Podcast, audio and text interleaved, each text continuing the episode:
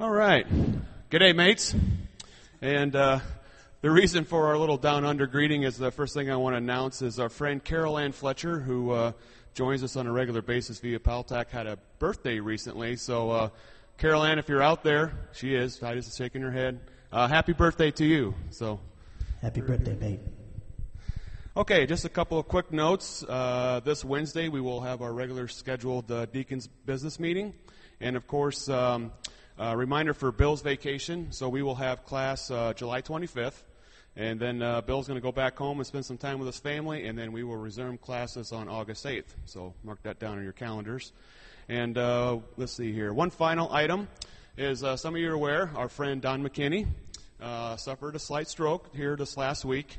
And he asked me to pass along to you to just have patience and so forth. It's affecting his left side and uh, he didn't want to have to explain it 50 times. So, Don, we're thinking and praying for you and, and give him grace and so forth while he heals. So, with that, now we need to prepare ourselves to hear what the Spirit has to say to us this morning, and by doing so, we take a moment of silent prayer to allow each one of us to privately confess any known sins to the Father. Uh, so, with every head bowed and every eye closed, let us pray.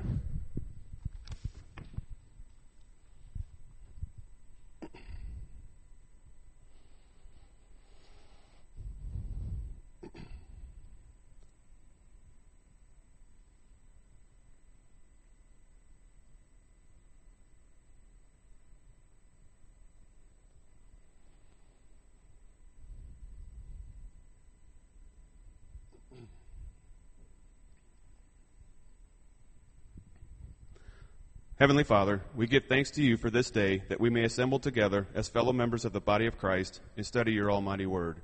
We give thanks for every individual you've led to your service here this morning, those among us in the chapel, those listening on the internet, and for anyone who may hear this message at a later date.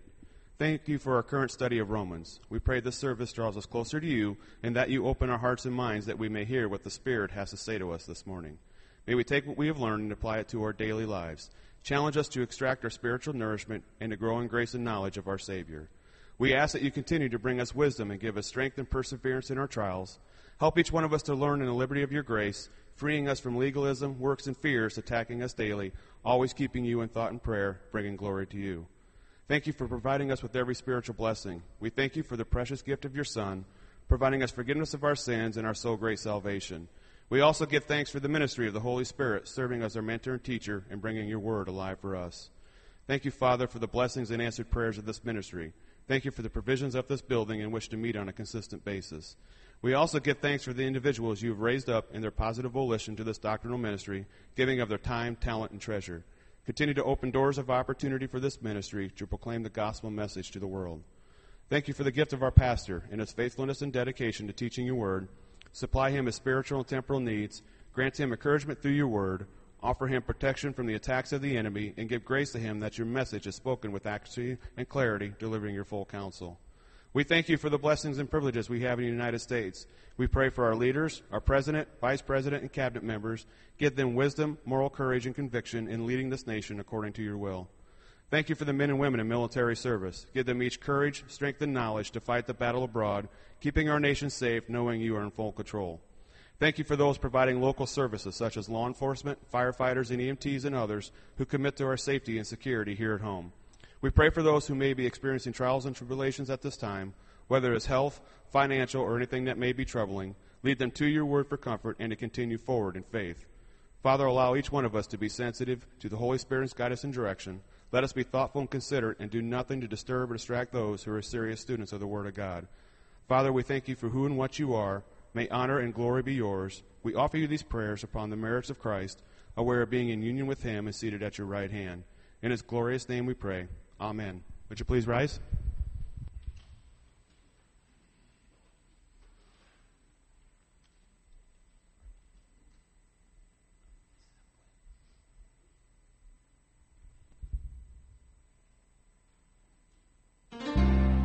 Lord, prepare me to be a sanctuary, pure and holy, tried and true, with thanksgiving. I'll be a living sanctuary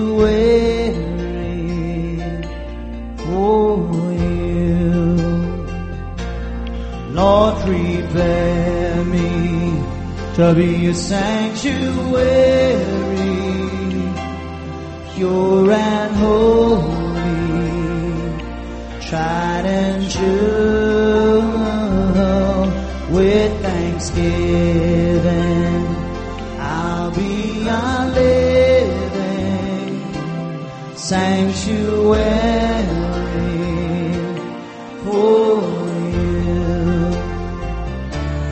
Lord, prepare me to be a sanctuary, pure and holy, tried and true,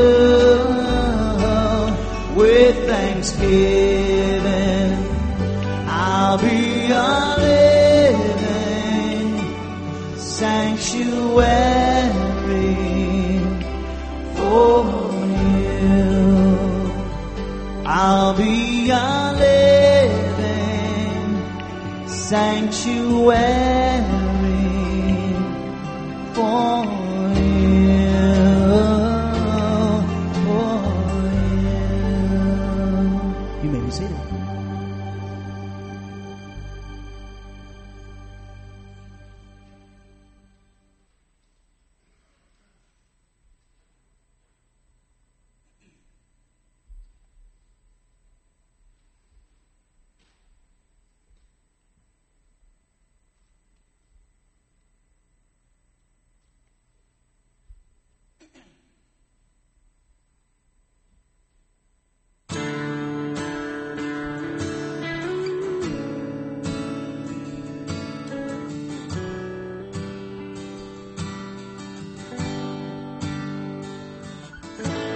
Thought that I was all alone, broken and afraid, but you were there with me. Yes, you were there with me. I didn't even know that I lost my way, but you were there with me. Yes, you were there with me. You opened up my eyes, I never knew that I couldn't ever make it without you. Even though the journey's long and I know the road is hard, with the one who's gone before me, he will help me to carry on. After all that I've been through, now I realize the truth that I must go through the valley to stand upon the mountain of God. As I travel on the road, you have let me down. You are here with me. Yes, you are here with me. I have need for nothing more. Oh, now that I have found that you are here with me. Yes, you are here with me. I confess from time to time I lose my way. But you're always there to bring me back again. Even though the journey's long and I know the road is hard. The one who's gone before me. You help me to carry on. After all that I've been through, now I realize the truth that I must go through the valley to stand upon the mountain of God. Sometimes I think of where it is I've come from and the things I've left behind. But of all I've had, what I possess, nothing can quite compare with what's in front of me. With what's in front of me. Yeah. Even though the road is long and I know the road is hard with the one before me. Will help me to carry on. After all that I've been through, and now I realize the truth that I must go through the valley to stand upon the mountain. I must go through the valley to stand upon the mountain.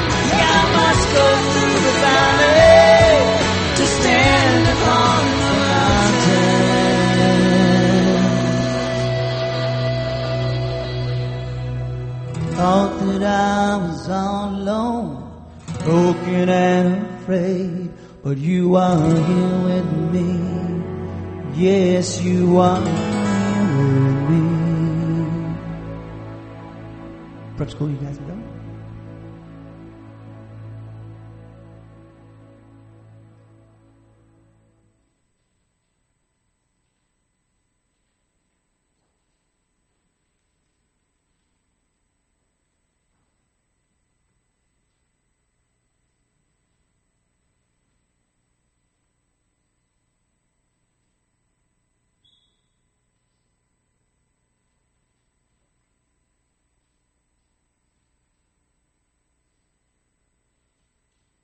All right, uh, good morning to all of you. Could you turn your Bibles to the book of Romans, Romans chapter 15, verse 29.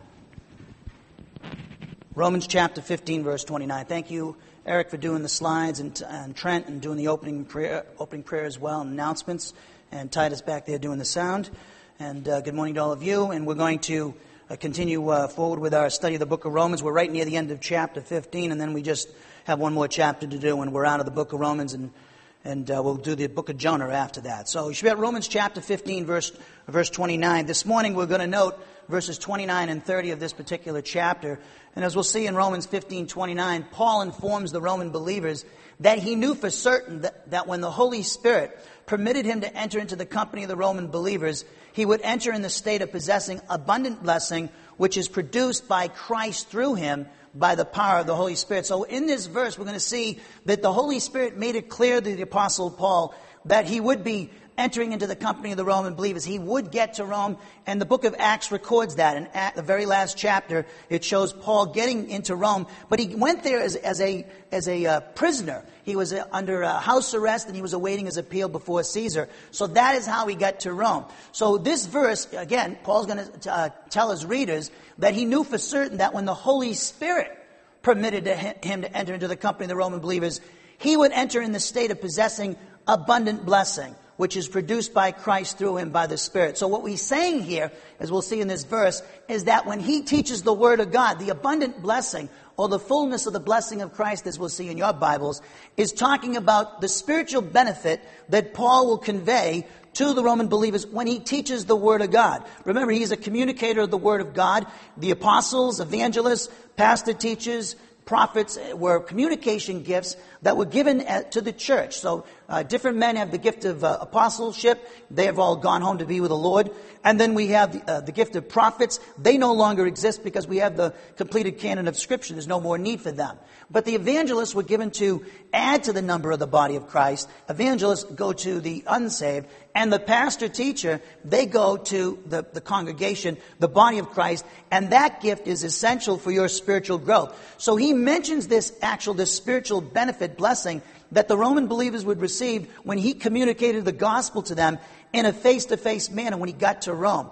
And he mentions that in chapter 1, as we'll see here this evening. But look at Romans chapter 15, verse 29, please. Romans 15, 29.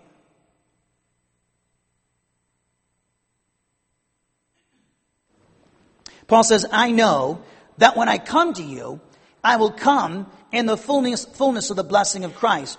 Now that verse is actually advancing upon and intensifies Paul's statement in verse 28 in the sense that it says more about his visit to Rome because it expresses his confidence that he will enter into the company of the, uh, of the Roman believers, possessing abundant blessing, which is produced by Christ through him. But if you look at verse 28, I'll show you what I'm t- uh, talking about. If you look at Romans 15, 28, he says, Therefore, based upon what he said in verses 22 through 27, when I have finished this, delivered the gift that the, the Gentile believers in Macedonia and Achaia had given to the Jewish believers that were poor in Jerusalem. When I have finished this, and have put my seal on this fruit of theirs. Fruit talks about it's a, it's a reward. It's going, to, it's going to be a spiritual blessing to the believers in Macedonia and Achaia because they gave this gift to the Jewish believers in Jerusalem that were poor. It's considered to be fruit or spiritual. Uh, uh, uh it's going to end up in rewards at the Bema seat for them. So he says, I want to make sure that that's safely delivered. So he says in verse 28 again, Therefore, when I finish this and have put my seal on this fruit of theirs, I will go on by way of you to Spain. So his ultimate destination is Spain, which was the, the further, uh, the west as you could go in the Roman Empire. It was the end of the known world at that point. So he said, I'm going to go there. And then he says in verse 29, that statement in verse 29 is giving us more information about what he means, what he says in verse 28, that he's going to go uh, uh, to the Roman believers on the way to Spain. He'll stop off there. So he says in verse 29, I know that when I come to you, I will come in the fullness of the blessing of Christ. Now, one of the benefits of going back to the original language is that we get a clear understanding of what Paul said under the inspiration of the Holy Spirit. When we look at the word I know, what kind of knowledge are we talking about? Well, the knowledge that Paul's talking about with the Greek word is a certainty. See, you couldn't tell that by the English translation. But in the Greek speaking individual, the one who read this letter, they would understand there's different words for knowledge. There's, there's one word that talks about acquiring knowledge, and there's another knowledge which means that you're certain of all the facts. So when he says, I know here, he's saying, I'm certain that I'm going to visit Rome. So he said, this phrase, I know, indicates that Paul was certain that visiting Rome was in the will of the Father for him, and that he was being assured by the Holy Spirit that he would in fact visit Rome. Now, we, we went over this in our study of prayer. I've touched on, touched on it before. It's in the book on prayer. But how do you know the will of the Father? Well, the primary way you know the will of the Father is knowing your Bible. So that's one of the benefits of sitting under your pastor teacher and learning the scriptures in a systematic fashion the way you do. Because that's going to, that knowledge of the Word of God is going to give you understanding of the Father's will. Because the Father communicates His will primarily through the Holy Spirit in the teaching of the Word of God. Now, the other way is through godly people. People who are in fellowship with God that are going to give you godly advice. And then there's circumstances. Circumstances are there to speak to you and me. And you, you and when you become, uh, if you, as you grow in the, in the spiritual life and advance the spiritual maturity to Christ likeness, you become more and more sensitive to certain situations and things that people say in circumstances, and that's what Paul would do. But primarily, it would become through revelation to him from God directly as to what his, the will of the Father was for him. Paul would never move. Paul would never move or do anything without prayer and, and, the Holy Spirit telling him to do whatever he was supposed to do. So that word, that phrase, I know, it's talking about Paul's certainty that he was going to visit Rome and that it was in the will of the Father for him. Now, when he says, when I come to you, I know that when I come to you, when I come to you describes Paul's certainty that when he does enter into the company of the Roman believers, he's going to come with the fullness of the blessing of Christ. I will come indicates that it's going to come to pass in the future. It's a prediction. A lot of people say, did Paul get to, uh, to Spain? Yes, he did get to Spain because he said, I'm going to get to Spain by way of Rome. And the book of Acts records that he did get to Rome. So at the time when he wrote this, he hadn't obviously got to, uh, got to uh, Rome. He hadn't visited the Roman believers yet. This particular phrase, I will come, is basically a prophecy. Because at the time he wrote that, he had never visited the Roman believers. This phrase, I will come, says, um, it's going to come to pass. It's going to take place that I'm going to enter into your company. And when I do come into your company, I will come in the fullness of the blessing of Christ. So that's important here. So we see that Paul, how did he have this certainty? The Holy Spirit had told him. And always remember about the Holy Spirit. He will never, ever, ever, ever, ever tell you something that contradicts the Bible because he inspired the scriptures. He will never, so therefore, when somebody tells you something and it doesn't jive with what you know of the Bible, I would be very cautious of listening to what the person says. Listen to it, but you gotta, what they say, they have to, it has to be based upon biblical principle. See, one of the things that we need is discernment. And as we grow in God's Word and become more knowledgeable of it, we gain in discernment. So that we can discern, like for instance, uh, we find it all the time when, uh, with, uh, when it comes to the, the subject of marriage. You know, should I marry this person? Should I go with this person? And uh, you know, a lot of people would, uh, you know, I had a I had a friend, and he this friend of mine, I had a friend. so this friend of mine, he was uh, going to marry this woman who he ended up divorcing. Anyways, was a, was he went on for 15 years. It was it was a mess. But he, what happened was, I remember at the time, he was talking about doing that, and I was uh, thinking about with the girl I was dating, and I said, I can't marry this girl because she doesn't love the Lord. And my Bible, would, my Bible is telling me I should never ever, first of all, I need to marry a believer. I'm not going to marry an unbeliever. And I'm certainly, it makes no sense to me marrying somebody that doesn't love the Lord. So why? Because they're not going to encourage me in my walk. So I said, so I said to the person, I, I think I'm going to end up breaking up with the girl I'm going out with.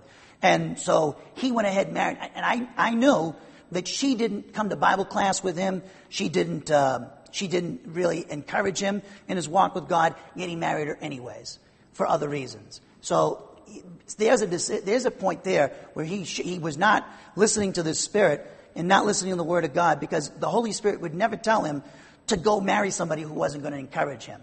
Now, if you're married and somebody's not positive and you are, the Bible says to hang in there. 1 Corinthians 7 tell, says that. And pray for the individual. And you never know by your godly conduct, you might lead some, that person to the Lord. And I've seen it happen a million times. Now, in the fullness of blessing of Christ, look at verse 29 again. This is the crux of the verse here. He says, I know that when I come to you, I will come in the fullness of the blessing of Christ. What does that mean? Well, that phrase, in the fullness of the blessing of Christ, it means that Paul possesses the abundant spiritual blessing. The word fullness in the original means abundant. He, and the word blessing talks about a spiritual blessing or benefit. So Paul's saying, when I come to you, when I get into your presence, I'm going to possess abundant spiritual blessing or a benefit which the gospel produces.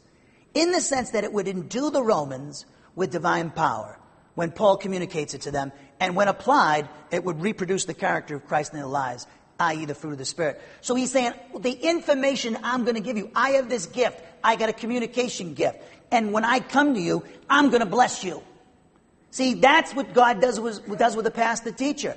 He takes the man of the gift of pastor teacher and he blesses the congregation through the man. How? Through teaching the Word of God. The Word of God is a, the greatest thing that you and I have. It's the greatest heritage we could pass on to our children. The greatest thing you could ever do for your children because wherever the Word of God goes, there comes blessing. Look at history. Look at history. History it, bears it out. We see America. Who propagates the teaching of the Word of God more than the United States of America? Nobody propagates the teaching of the Word of God more than the United States of America. Who's one of the wealthiest nations in the world? Who's got the most prosperity? United. What do you think the Muslim nations? They're in poverty, destitution. Why is that? because they're not, they, they, exclude the gospel from being preached in those nations. Muslims, uh, Muslim nations that are controlled by Islam, they do not allow the gospel to be preached. In fact, United States servicemen I've, I've talked to in Saudi Arabia, have ever been over there, you, you've got to be very careful about your Christianity over there. They don't want to hear about it. And they're offended by it. So we see that wherever the word of God goes, though, it brings blessing. It brings blessing. And so this is what Paul's saying. I, the application for us is that the blessing, I'm, I'm, I'm to convey to you the Word of God, which is a blessing. It gives you the power to deal with anything in life. You know, we can have we have choices in life, even as believers. We could we could take with what the uh, the Word of God and apply it in our lives, or we could do what the rest of the world does and react and use defense mechanisms, or we could apply God's Word. And it takes practice to apply God's Word being a Christian and growing up to be, to be spiritually mature, it doesn't happen in a year or two years.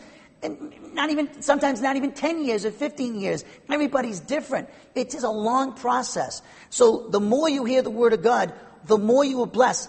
And you'll never ever, I mean, you'll really appreciate it when you go through adversity. You'll never, you'll never appreciate your relationship with God more than when you go through adversity. Whether it's a health situation, a financial situation, a, a certain personal crisis, a marriage problem, uh, whatever it is, uh, you'll, you'll, never, you'll never appreciate it more as when you go through those adversities. And then you realize how wonderful is the Word of God. You know, one of the great encouragement to me here is when I do hear from people and they, they talk to me and say, you change, you're teaching, they're not saying I did it's the Word of God. But I understand what they're saying. It's the teaching of the Word of God that changes their life. That's, that, you know what, that, that's what Paul said to, uh, to the Corinthians. And the Corinthians were saying, what, what are your credentials, Paul? And Paul said, You're my credentials. Some of you have been benefited from my ministry, he said to them.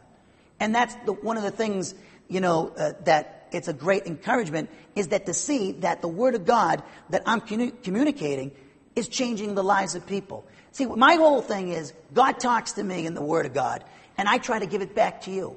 I try to give back to you what God said to me. And sometimes we get it and sometimes we don't, but later on we might get it when we don't get it now.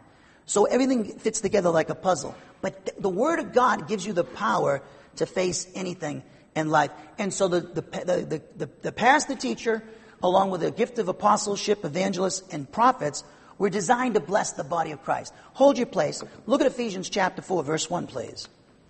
Look at Ephesians 4 1.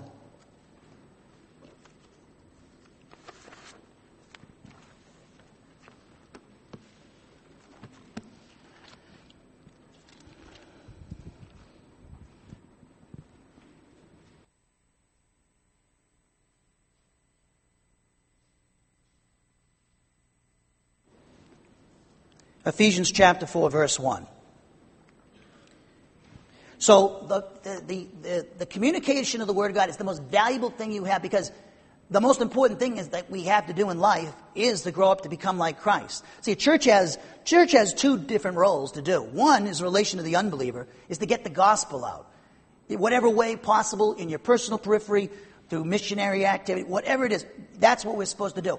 The other thing is, as individuals and as a church, we're to grow up to become like Christ. And that's very important because the more we grow up to become like Christ, the more blessing that we give to our nation, our families, our, our counties, our towns, our church. Because what does fruit do in the natural realm? Fruit, fruit is, is a blessing to people. It's a blessing to us. Now, spiritual fruit, the Christ-like character that God produces in us, that's a blessing to other people as well. So that's the most important thing for us as individuals. But Paul talks about growing up to be spiritually mature, and it's all based upon the spiritual blessing, the benefit that the pastor communicates, or the in Paul's day, the apostles and the, the pastors. But look at Ephesians 4 1. He says, Therefore, I, the prisoner of the Lord, he was incarcerated in Rome when he wrote this, implore you to walk in a manner worthy of the calling with which you've been called. Meaning, live up to your, the fact that you're a Christian. Be like, you're, you're a Christian, so act like it, he's saying. With all, and this is how you do it. With all humility. Remember we saw humility is putting others' interests ahead of yourself. Philippians 2, verses 2 and 3. With all humility, gentleness, with patience with one another, showing tolerance for one another, and love. That's, that's how, remember, love is what, when we operate in love, we will demonstrate all those things. And Paul says in Colossians 3:14 that love will keep us together. It's the perfect bond of unity. So we have to put up with each other. We're going to get on each other's nerves from time to time. The more you stay around each other, it's just like any family in the natural realm. In the spiritual family, that happens as well. But we don't want to be like the natural family sometimes where there's division and bitterness. We want to have, we want to have the love of God demonstrated in patience. And that comes from God's love. And when we look at how God treated us in love and patience and tolerance, that gives us the power, the strength to love each other that way too. So then he goes on to say in verse 3 being diligent to preserve the unity of the Spirit. Notice the diligence, it takes effort, it's hard work in the bond of peace. There is one body, one Spirit, just as also you were called, in one hope of your calling, one Lord, one faith, one baptism, one God and Father of all, who is over all and through all and in all. Unity. There it is. Unity is important to God. Jesus, in his last words to the church, John 17, read it when you go home today. I don't have three hours to give you today. Go home. What did he talk about? He prayed for unity. Look at verse 7. But to each one of us, grace was given. That means a spiritual gift, according to the measure of Christ's gift. Therefore, it says, when he ascended on high, he led captive a host of captives, and he gave gifts to men. Now, this expression, he ascended, what does it mean? Except that he had descended into the lower parts of the earth. He who descended is himself also he who ascended far above all the heavens so that he might fill all things. Now, look what he says. He gave some as apostles. They're all gone now. Th- that gift is no longer around. John was the last one. Some as prophets. They're no longer around. They were used until the New Testament was completed. Some as evangelists. They're still around, like Billy Graham, Gary Horton. They go to the, they, their gift is to bring people into the body of Christ. And then it says some as pastors and teachers. It's actually referring, the Greek tells us it's actually referring to one person, one office, teaching pastors. And then he says, what is it for? Now, this is where it comes in. The gift, communicating the Word of God, is a spiritual blessing or benefit. And here's the benefits that he talks about. Look at verse 12. For the equipping of the saints, what I give you equips you to do God's work, to do God's will. For the equipping of the saints, for the work of service, for Christian service, that gift, I, the things I give you, the Word of God, is what you need to grow up to spiritual maturity, to, uh, to, to equip you to serve each other in God, to the building up of the body of, body of Christ, meaning growing up spiritually, being stronger spiritually. So notice that those four gifts in verse 11 are designed to bless us. And what do they do for us? They equip us they, for the work of service, and they build us up spiritually. Then he says, look at verse 13, because what the, the Word of God, the thing that we communicate as pastors, it does something. It has an effect until we all attain the unity of the faith and of the knowledge of the Son of God. How much do you know of Jesus? That's my, my thing is to get you as much knowledge about the Son of God as I can and God's plan. Give you everything I can give to you. Give it, pour out my whole heart to you to give you the full counsel of God. To a mature man, to grow up to be spiritual maturity, Christ likeness. To the measure of the stature which belongs to the fullness of Christ. As a result, and here's the protection the Word of God that I communicate gives us protection from false doctrine. Look at he said, and that's one of the roles that I have as a pastor, is that I'm very observant and I'm very careful about what I don't want people to get involved in false doctrine. You guys are sheep, the Bible says. I'm the pastor. I have to protect you. What do sheep do? They'll run into a lion's den. They'll run off a cliff. They can't feed themselves. They can't do nothing. And what is that? My job as a, the word pastor means a shepherd. So my job is to protect you from wolves in sheep's clothing. Some of them, a lot of them, are on television. And I try to point out, even name individuals, just so I can protect you from that false doctrine. So it says in verse 14, as a result, we're no longer to be children, babies spiritually. We're to grow up, tossed here and there by waves, and carried about by every wind of doctrine by the trickery of men, by craftiness and deep, deceitful scheming. You know what? There are a lot of people out there that just want to, they, they have deceitful designs out there eh, They call themselves the clergy. There is some out there, they look sweet and nice, and they have a nice smile, and they have a nice suit, and they, watch out. So they have it, they, they, they, they, they'll smile at your face, but all the time they're stabbing you in the back. They want to take your money, they want to, they want to, they want to give you false doctrine. They want to, look at, look what they do. They charge for their teachings, a lot of these guys. Well, there's guys on, the, on television. I, I watch this guy, just, he entertains the heck out of me. It's like, how do you get away with it? All the time. Every, he's just, every time, banging, banging, banging, banging, banging people for money. He never spends any, he'd never do something like this. He never would. You know why? Because it doesn't give, it doesn't give him three, six, uh, six figure salary. You know, the Word of God you tell you, you know how your pastor loves you. Peter told, Peter was told by the Lord, if you love me, Peter, you feed my lambs. That's how you know your pastor loves you. You might not, you might not like him, but if he's teaching you the word of God, you know the guy loves you. So there, so there we hear it. One of the benefits, another benefit that Paul would do when he t- communicated the word of God to the Romans, which their pastors were already doing in Rome, he would protect, what he taught them would protect them from false doctrine. Look at verse 15. But speaking the truth in love, we're to grow up in all aspects into Him, who is the head, even Christ. Again, spiritual maturity. That's what you're here, you're here and I'm here, is to grow up to spiritual maturity. That's God's plan. We're not a success if we don't do that. We're not a success in life if we don't grow up to become like Christ. It doesn't matter how much money you have, or how many people love you, or, or, or what you possess. None of that means anything at the end of the day. At the end of the day, it's, well, did you, did you grow up to be like my son? That's all Jesus is going to. Do you grow up to be like me? That's all the Father cares about. It's spiritual things. And, the, and God has so designed it that He gets men to communicate the Word of God. He gives gifts to men, as we saw, to communicate the Word of God so that you could grow up to spiritual maturity and gain rewards.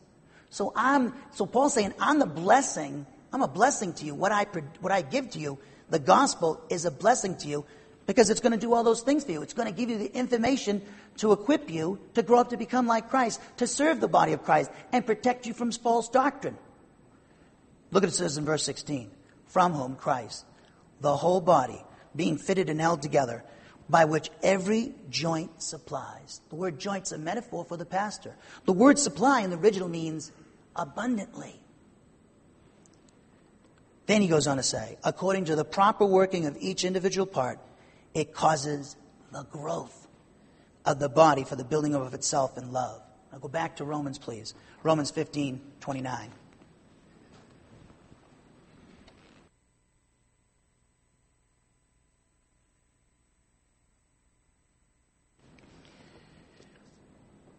So when Paul says in Romans 15, 29, he says, I know, Romans 15, 29, I know, I'm certain, I know without a doubt, that when I come to you, I will come in the fullness of the blessing of Christ. So when he says, in the fullness of the blessing of Christ, he means I possess abundant spiritual blessing or benefit, which the gospel produces, in that it would endue the Romans with divine power when Paul communicates it to them, and when applied, it would reproduce the character of Christ in their lives, the fruit of the Spirit.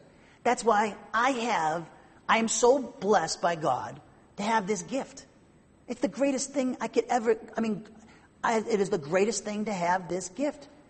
It's, the one, it's a wonderful, wonderful gift to have. And it's, what a great responsibility. I have to give, I'm, I'm responsible to give an account to the Lord for you and what I fed you. And believe me, I take that seriously. That's why I try to be as conscientious as I can because I have to give an answer for you guys. I have to give an account for the way I did my job. And I take that seriously.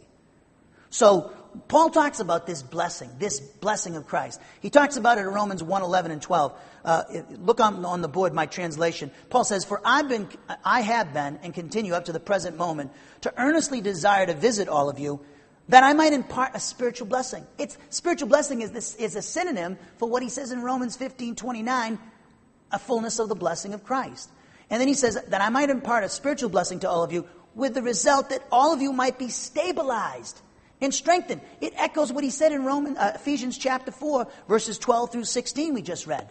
So that you wouldn't be tossed around by every wind of doctrine.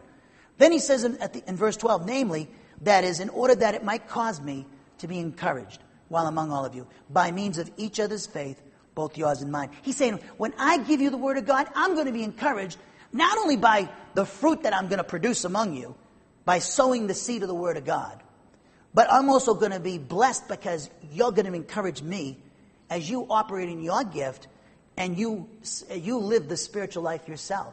So there's a reciprocation on the part of the pastor and his congregation. He gets encouraged, you get encouraged. He gives you the word of God, you reciprocate, you grow up spiritually, and that's a great blessing to the pastor to see. It's, it's basically giving him encouragement that he's on the right track. Now, although the Roman believers would be blessed or receive a spiritual benefit when Paul communicates the gospel to them, it would also produce blessing for Paul, as I said, in that it would produce fruit for him and the sense of rewards. Romans 1:13 on the board, Paul says, "Now I absolutely do not want all of you to be ignorant, spiritual brothers, that I have often planned to come to all of you and was prevented so far in order that I might also produce fruit among you.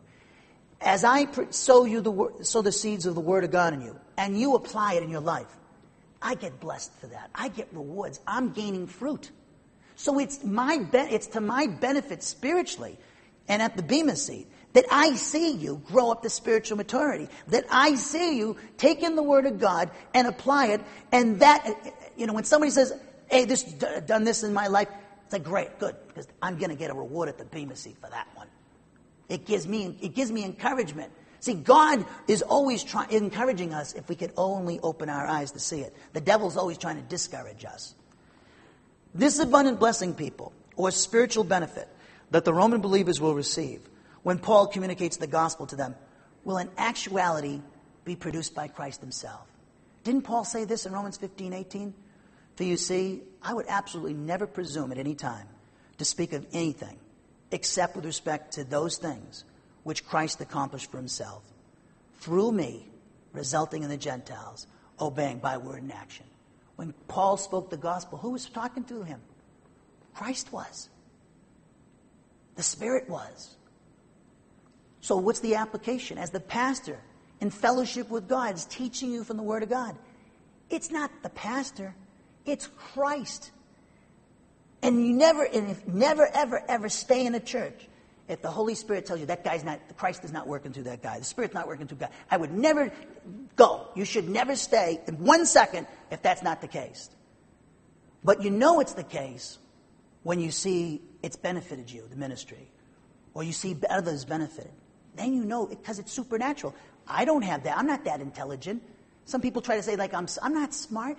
Christ, the mind of Christ is what's a genius. I'm nothing. I'm just an empty vessel that I'm looking, looking to be filled by God. And I'm, I'm, my job is to, to bless you.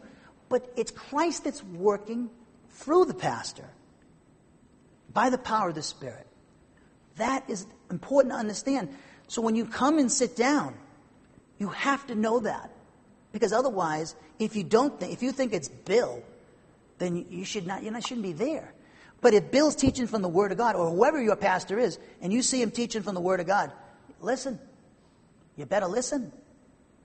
So the Holy Spirit was given to all of you people, all of you, and myself included, to give us discernment as to who's a false teacher and who's, who's not. Look at 1 John. Hold your place. I want to show you something. Look at 1 John chapter 4, because I was talking to a pastor about something along these lines. Look at first look at first John, near the end of the Bible. First John, not the gospel, but first epistle. First John chapter 4, verse 1. Actually, actually, look at First John chapter 2, excuse me.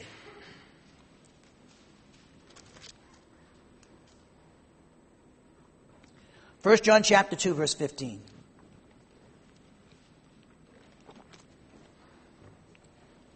Paul says in 1 John 2:15, Do not love the world. That's the cosmic system, the world system, nor the things in the world. If anyone loves this world, the love of the Father is not in him. For all that is in the world, the lust of the flesh, and the lust of the eyes, and the boastful pride of life. Boastful pride of life means you're, you're, you're bragging about what you possess. You see that on MTV all the time when they do the, they go into the guy's cribs and all that. They call that. And, but, the, but it, he says in verse 16, For all that is in the world, the lust of the flesh, the lust of the eyes, the boastful pride of life is not from the Father, but is from the world. The world is passing away, people, and also its lust. But the one who does the will of God lives forever. Children, it is the last hour. We are in the last hour, people. Just as you heard that Antichrist is coming, even now, many Antichrists have appeared. They walk the earth right now. They're false teachers. From this we know that it is the last hour. My job is to try to protect you from them. That they went out from us, but they were not really of us. For if they had been of us, they would have remained with us. But they went out so that it would be shown that they are not, all are not of us. Now look at verse 20. But you have an anointing from the Holy One. The anointing talks about the indwelling of the Spirit. You have an anointing from the Holy One, and you all know. I have not written to you because you do not know the truth, but because you do know it, and because no lie is of the truth.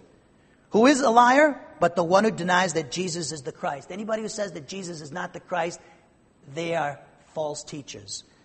This is the Antichrist, the one who denies the Father and the Son. Whoever denies the Son does not have the Father. The one who confesses the Son has the Father. As for you, let that abide in you, in you, what you heard from the beginning, the Word of God. If what you heard from the beginning abides in you, you will also abide in the Son and in the Father. Look at 1 John 4 1. 1 John 4 1. Beloved. 1 John 4 1. Beloved, do not believe every spirit. That means every viewpoint that you hear out in the world. But test the spirits. Now, you can't test the spirits unless you know your Bible. That's, that's the information I give you as I educate you about God's plan and the person of Christ and the Spirit and the Son and the plan of God. That will give you discernment. See, the Spirit's got to have something to work with. If you don't put truth in your soul, how is the Spirit going to, how is the Spirit going to give you discernment if you don't have truth in your soul? So he says, believe, believe, uh, Beloved, do not believe every spirit, but test the spirits to see whether they're from God, because many false prophets have gone out into the world. By this you know the Spirit of God. Every spirit that confesses that Jesus Christ is come in the flesh is from God. And every spirit that does not confess Jesus is not from God, this is the spirit of the Antichrist, of which you heard that it is coming, and now it is already in the world. You are from God, little children, and have overcome them, the false prophets, because greater is he who is in you than he who is in the world. They are from the world, therefore they speak as from the world, Satan's cosmic system, and the world listens to them. We're from God. He who knows God listens to us, and he who is not from God does not listen to us. By this we know the spirit of truth and the spirit of error. Hey, the people who are teaching the word of God, they're attacked all the time. You won't see them, you're not going to see them on, on television. The, Satan, who's the God of this world and the prince of the power of the air, he's going to put on somebody who's going to teach what he wants false doctrine. Now go back to, to Romans 15 29, please. So, therefore, in Romans 15 29, Paul's conveying this idea of Christ working through him when he communicates the gospel by the power of the Spirit. Paul says in Romans 15 29, um, my translation on the board, Indeed, I know for certain that when I'm permitted to enter into the company of each and every one of you, I will, for my own benefit, enter in the state of possessing abundant blessing which is produced by Christ. Now, to summarize what he said in verse 29, Paul reveals that he knew for certain that when the Holy Spirit permitted him to enter into the company of the Roman believers, he's going to enter with it in a state of possessing abundant blessing, the Word of God, the gospel, which is produced by Christ through him by the power of the Spirit. Now, verse 30 begins the sixth and final paragraph of Romans chapter 15. In this verse, we're going to see that Paul appeals to the Roman believers as his spiritual brother and their common relationship, which they share together with the Lord Jesus Christ, and on the basis of the divine love produced by the Spirit, to fight together with him by means of their prayers on behalf of him. Look at Romans 15:30. He says, "Now I urge you, brethren, by our Lord Jesus Christ and by the love of the Spirit, to strive together with me in your prayers to God for me." I urge you, brethren, it talks about urgency. It indicates that Paul is appealing to the Roman believers on the basis of the common relationship with, with the Lord Jesus Christ that they shared together. And on the basis of the divine love produced by the Spirit, to strive together with him in prayer for him through our Lord Jesus Christ teaches Paul's readers and us that, that Paul's readers were to strive together with him in prayer on the basis of the Lord Jesus Christ, and specifically on the basis of the common relationship that they share together with the Lord Jesus Christ. So, the application is I'm related to you, and you're related to me. You believe in Jesus Christ, regardless of your denominational background or your non denominational, whether you're from this church, go to this church, you don't. If you believe in Christ, I am your spiritual brother. And you're my spiritual brother and sister. Forever. Forever. So he's saying, based upon that, pray for me. What's the application? Pray for your pastor. If your pastor, you think your pastor's a nut and a wacko, more, more, more thing, more reason to pray for the poor guy if he's a wacko, okay? Pray for him, Paul's saying, pray for me. I need it. Great apostle Paul was knew enough had enough discernment to know that all great victories, spiritually and as a church, start with prayer. Everything begins with prayer. Read the book of Acts when you go home today. Here's another chapter to read. Read the first couple of books of Acts. Notice that the church was always praying together. What happened?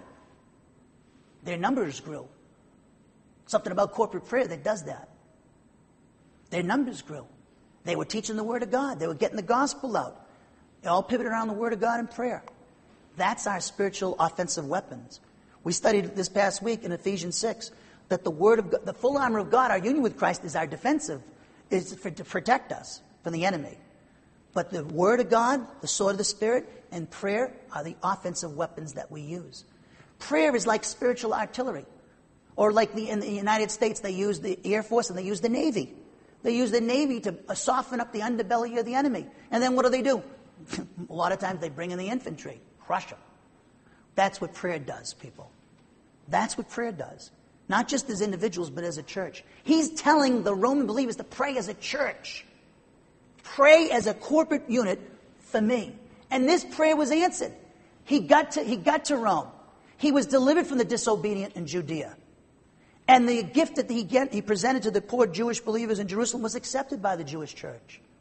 So their prayers were answered. Prayer does work. Now, when he says, by the love of the Spirit, what does that mean? It teaches that Paul's readers were to strive together with him in prayer for himself on the basis of the divine love produced by the Spirit in the believer. What he's saying is, if you love me, pray for me. One of the manifestations that you know that you're in fellowship with God is you pray. You pray for your brothers and sisters in Christ. In fact, you pray for your enemies. Jesus on the cross, didn't he say, Father, forgive them, they know not what they do?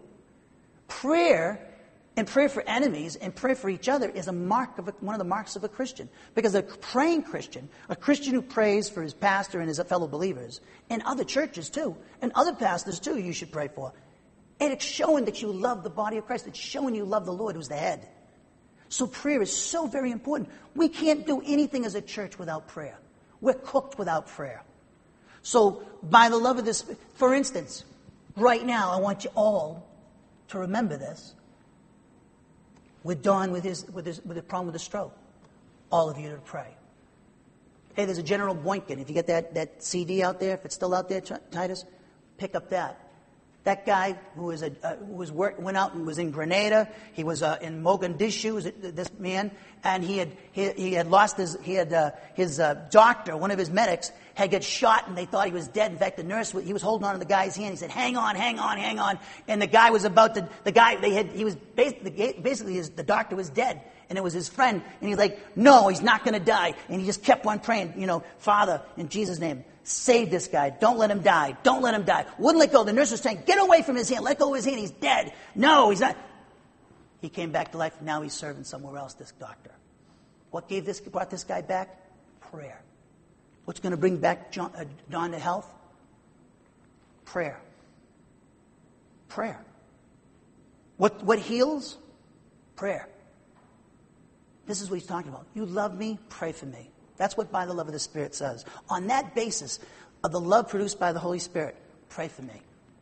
Now, when he says strive together, here's, here's something we need to also know about as a church.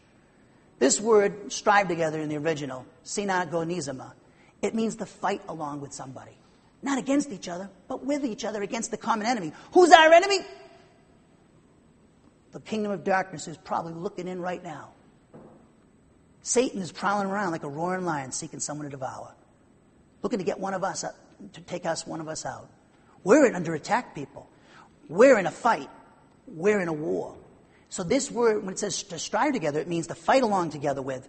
And it's used with reference to intercessory prayer, emphasizing with Paul's readers that they must identify with him in prayer, assuming his person as though he were in his place. So I'm to look at you and, and whatever I know what you might be going through. For instance, Don. this is a perfect example. Don with his situation. I'm to pray as if I was in his boots and his shoes. That's how this is what this word's talking about. It's talking about in context, Paul, the Roman believers, putting themselves in Paul's place. He's in a dangerous position, and pray for him. Pray, you, love, you, prayer should be an expression of loving your neighbor as yourself. How would you want people to, how would you want to be prayed for? If it was you, it was in Don's place. Or Paul saying, if you're in my place, I want you to do this, fight together with me. That means it's a struggle sometimes to pray. It's sometimes a war and a conflict. And there's always someone, something it seems, that always trying to distract us. But learn what Jesus did. Go up in a mountaintop before anything's around and do that. Quick prayers are good. When you're at work, pray at work. I used to do it all the time. If you're in a bad situation, throw up a quick prayer. That this General Boykin, that's what he did. He used to pray in, the midst of combat. That's what King David did. We're in a fight, and this is what this talks about. Now, Romans 15:31 reveals that the Romans were to fight along with Paul in intercessory prayer for him so that he might be delivered from those in Judea who were disobedient to the gospel. They were also to pray that his service on behalf of the Jewish believers in Jerusalem might be acceptable. And then in verse 32, he reveals that they would also pray that he would be, by the will of the Father, enter into their fellowship and be refreshed by their company. Look at verse 30 again. Look at Romans 15:30. He says, "Now I urge you, brethren, by our Lord Jesus Christ and by the love of the Spirit, to strive together with me in your prayers to God for me." Why? Here's the content. I want to be delivered from enemies, that I may be rescued from those who are disobedient in Judea. They sought to kill him. Acts 22 says the Romans military came and delivered Paul. That prayer was answered. Why do they want to take out Paul? Because of what he does. He teaches the Word of God. Why, would they, why do I say that the pastor's got a bullseye on his back? Because of what he does. Thus, we need to pray for your pastor. That I might be rescued from those who are disobedient in Judea, that my service for Jerusalem may be acceptable to the saints. You want success in your jobs? You want success in your businesses? You want success in the church? Pray. There it is.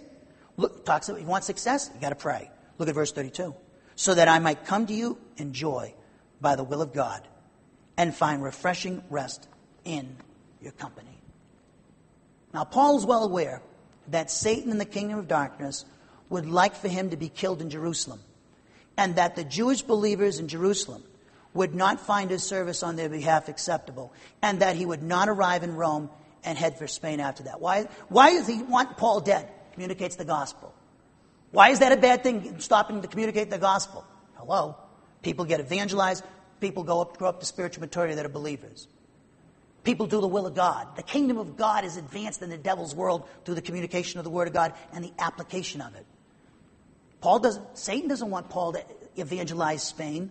Why would he want people in Spain who are the heathen to hear about Christ? Wants to kill that too. That's the, that's what the, that's the doctrinal ministries are the ones that are under attack with teaching the Word of God. Not the apostate churches who don't teach the Word of God, that do the dog and pony show. The ones that are teaching the Word of God that are serious about it.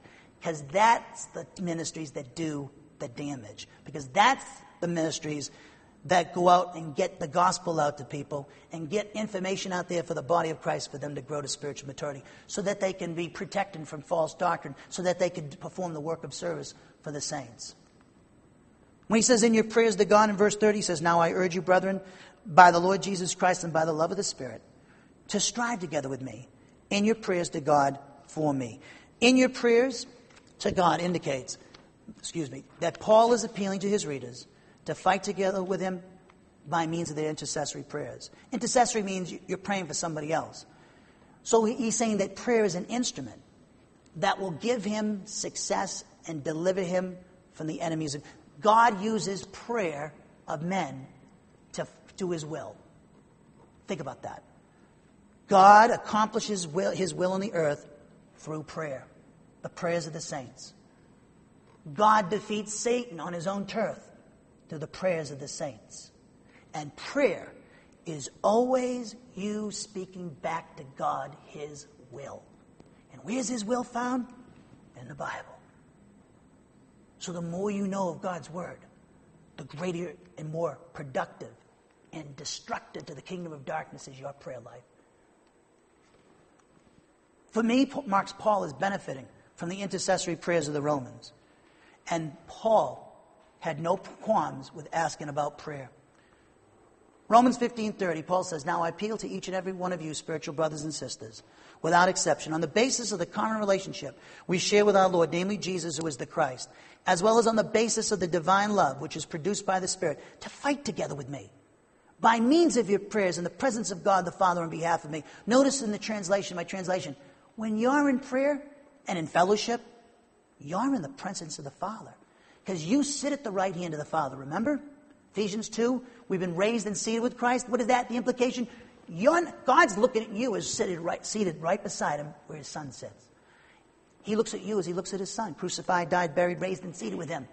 So when you pray and you're in fellowship with God and you're praying, He's hearing every word you say and He's answering it. And you can't doubt that. And you need to pray according to His will. And more success in your prayer comes when you know what God's will is. And you know God's will through his, learning His Word and applying it. Now, this verse, as we close, is not the only place in Paul's writing where he requested his readers enter into prayer on his behalf. Paul says in Ephesians 6.19 from the Net Bible translation, Pray for me also, that I may be given the message when I begin to speak, that I may confidently make known the mystery of the gospel. If you could please pray that I, the application, that I could speak boldly and confidently the mystery of the gospel in this church. Please pray for me on that. Colossians 4 2. Be devoted to prayer, people. That's a command. Keeping alert in it with thanksgiving. Keeping alert for who? For each other. We're on the battlefield, guys. What do they do in Iraq when they're in combat? In Afghanistan? You got a buddy. You're, the guy next to you is your best friend. You, that's why these guys go back and do three, four tours of duty, because they become attached to each other. They don't want to leave their friends behind. They've grown attached to each other. They look out for each other. That's the thing, the first thing they teach you in boot camp is to look out for each other. Get a buddy. And that's the way we're to be. To look out for each other, is what he's saying. Keeping alert in it in prayer with thanksgiving. Alert for each other. Who's going through something? Pray for them. Don't complain. Pray. Pray. He says, be devoted in prayer, keeping alert in it with thanksgiving. And look what he says in verse 3 as we close. At the same time, pray for us too, Paul and his friends, that God may open a door for the message so that we may proclaim the mystery of Christ for which I'm in chains. Application pray that God would open up a door for this church, this ministry, to get, proclaim the mystery of Christ. Open up a door. Doors open for churches through prayer. The power of prayer can change the world, can change what we're, fa- what we're facing. It can bring blessing to ourselves, our church, but it also brings blessing to our periphery, our towns, our country, the nation, the world. And prayer, he says, I want you to pray so the gospel can get out. Open up a door. Maybe there's a door, and you know, and we got people from Pakistan and, and, and, saw, and people from other parts of Muslim nations. For them to listen to us and to have our materials is a dangerous thing, people. Some of them have these things. In some places like Nigeria, there's some places Nigeria is under a lot of uh, problems politically. It's a dangerous thing to be a Christian. Pray that God will break down those doors. We do it with through prayer, our spiritual artillery. Well, you've been a great audience. Let's close in prayer. Heavenly Father, we just thank you for this time to study your word. And we pray that the Holy Spirit would speak to each individual and all of us as a church. We just thank you, Father, for listening to all of our prayers and answering us when we pray according to your will. We thank you, Father, for gracing us out and treating us in a manner that we don't deserve. And we thank you for this message that you've delivered from the Spirit to all of us. And we just pray, Father, we could find blessing from it and find the application as the Spirit guides us. There's anyone here that hasn't believed in Jesus Christ or is hearing my voice on the internet, I'm here to tell you that God so loved the world that he gave his uniquely born Son, that whoever believes in him shall never perish but have eternal life. For the Father did not send the Son into the world to judge the world, but that the world might be saved through him. You have a volition, a free will, and you could say to God in your own words that you're believing in his Son, Jesus Christ. Jesus Christ is both God and man. He died on the cross for your sins and was raised from the dead. You believe in that, and you believe in his Son, Jesus Christ, you're going to heaven. It's as simple as that. Faith alone and Christ alone. But no one can make that choice for you. It's only you and God. You can make that choice in response to God's love gift of His Son. So we pray that you would make that right decision.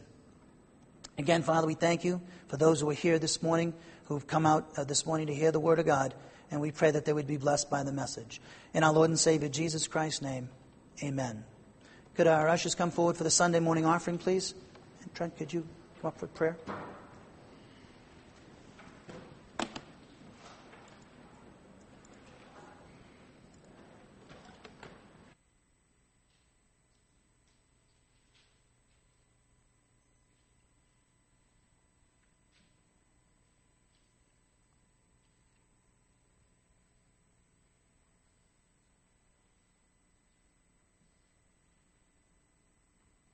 Okay, let's bow our heads and prepare for the offering.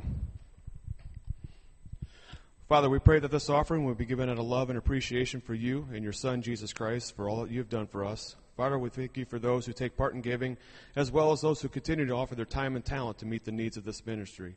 Thank you for the blessings and answered prayers of this church, allowing us to meet our daily needs and to continue to provide the gospel message to the world. Thank you, Father, for those in our service this morning and for our extended congregation for their faithfulness and dedication to this ministry. In the name of our Lord and Jesus Christ's name we pray. Amen.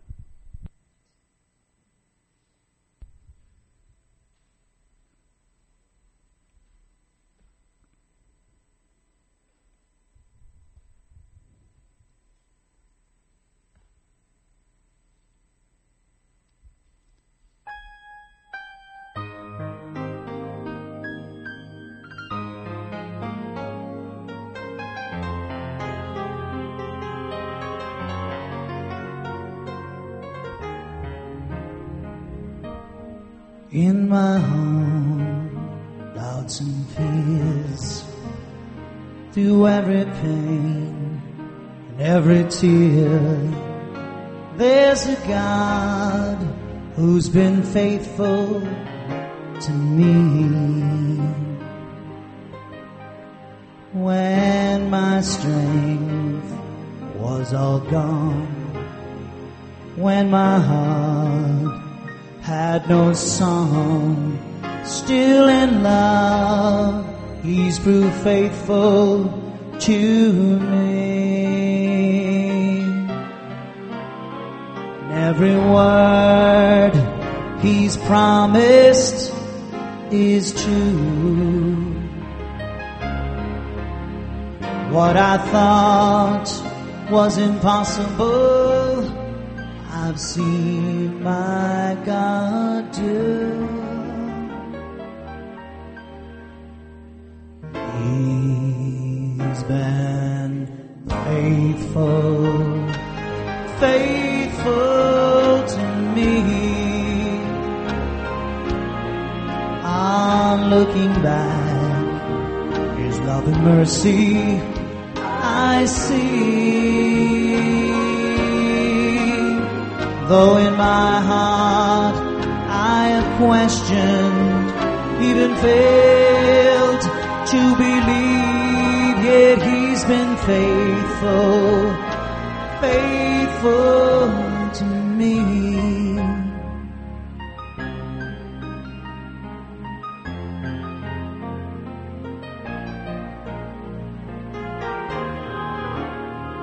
when my heart looked away. Though many times I could not pray, still my God, He was faithful to me. The days I spent so selfishly reaching out for what pleased me even then, God was faithful to me. And every time I come back to Him, I see Him waiting with His open arms, and I know once again.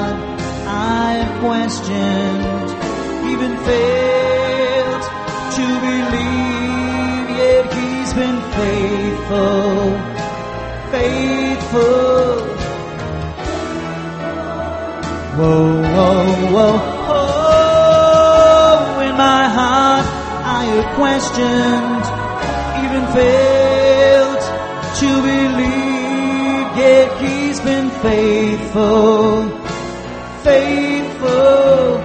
Oh, in my heart I have questioned,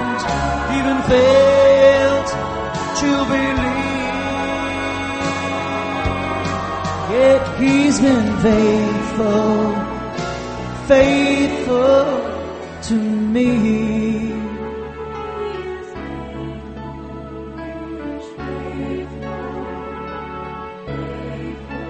He's been faithful, faithful